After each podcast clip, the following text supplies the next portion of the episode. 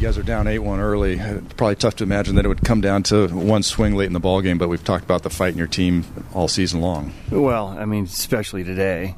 You know, we're up against it early against a team that, you know, they score runs early and they tend to score a lot, and they have recently. And to be able to come back, put ourselves in a situation like that, you know, a lot of fight. But at this point in time, there's really not any moral victories. At what point in this game did you feel like the momentum was starting to change and that you had a chance of getting back in this thing? Yeah, once we scored, you know, we, we scored in the seventh again. Felt like we were in a really good spot.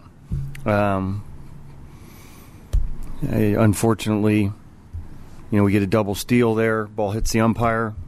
Maybe not in the right spot to make that call, but you know, it ball gets in the left field. It's a whole different whole different deal there. Unfortunately, it didn't, but you know, we put ourselves in position where one swing of the bat, we can win that game. The Phillies early on, I mean, a great example of how they can do damage on mistakes Yeah. in the zone, pretty much, and take take a game out of con- Yeah. context early. Yep, that's what happened. You know, Will, Rich got some balls in the middle of the plate, and they've been hitting a lot of home runs lately. And you know, some of the guys that that hit them have been swinging the bat really well. Did you think Toddy could have gone home and maybe won? If- Uh, no, the ball. I mean, it hit and it was right there. I, I don't. I mean, if it had. oh, not went all the way into left field. Yeah, I think it potentially can score two. Yeah. Is there a conversation to be had about Rich Hill's future and whether he continues to go? Not after this this game right now. You know, we're a little short on starters too at this point in time. But you know, Matt gave us four and two thirds, gave up a few runs himself, but you know, kept us there to where we were scoring some runs, and we still felt like we were in a ball game. Wondering if you feel at all like that eighth inning might be a little emblematic of kind of the season, given that, that you had you did get the the kind of bounce go against you, but you still had the chance and kind of didn't come through in those spots. Probably, ca- if you're if you're thinking about it, everybody else is thinking about it too. That you know, some breaks haven't gone our way. That would be one of them. Uh, you try to put that away and get past it, um, but probably crossed a few minds. for for all the times that you have kind of put yourself in that spot where one big hit could kind of change these kinds of games, these kinds of really close games. W- what do you wrap your brain around, like why that just hasn't come for you guys at all?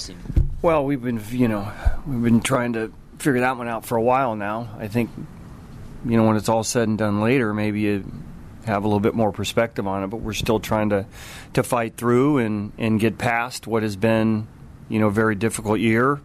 At times unlucky, but at times made our own luck as well.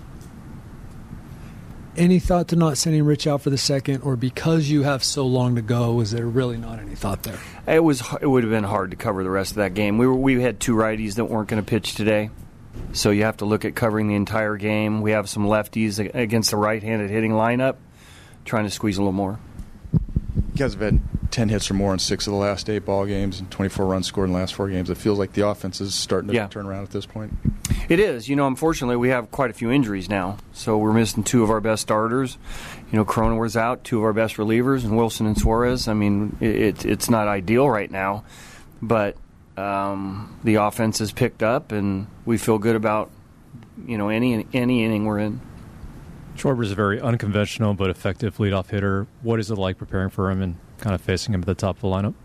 Well, he draws a lot of walks and he hits a lot of homers. You know, coming into the game, I think he had 39 or 40 homers and like 90 hits or something like that. So he and then over 100 walks, whatever it is. So um, those are the kind of guys you want at the top of the order. You know, the average doesn't look great, but the OPS does, and you know he you're always worried about you know walking him because he walks a lot and you throw it over the plate and he's got a chance to hit a homer. So it is unorthodox, but probably in the right spot in the lineup.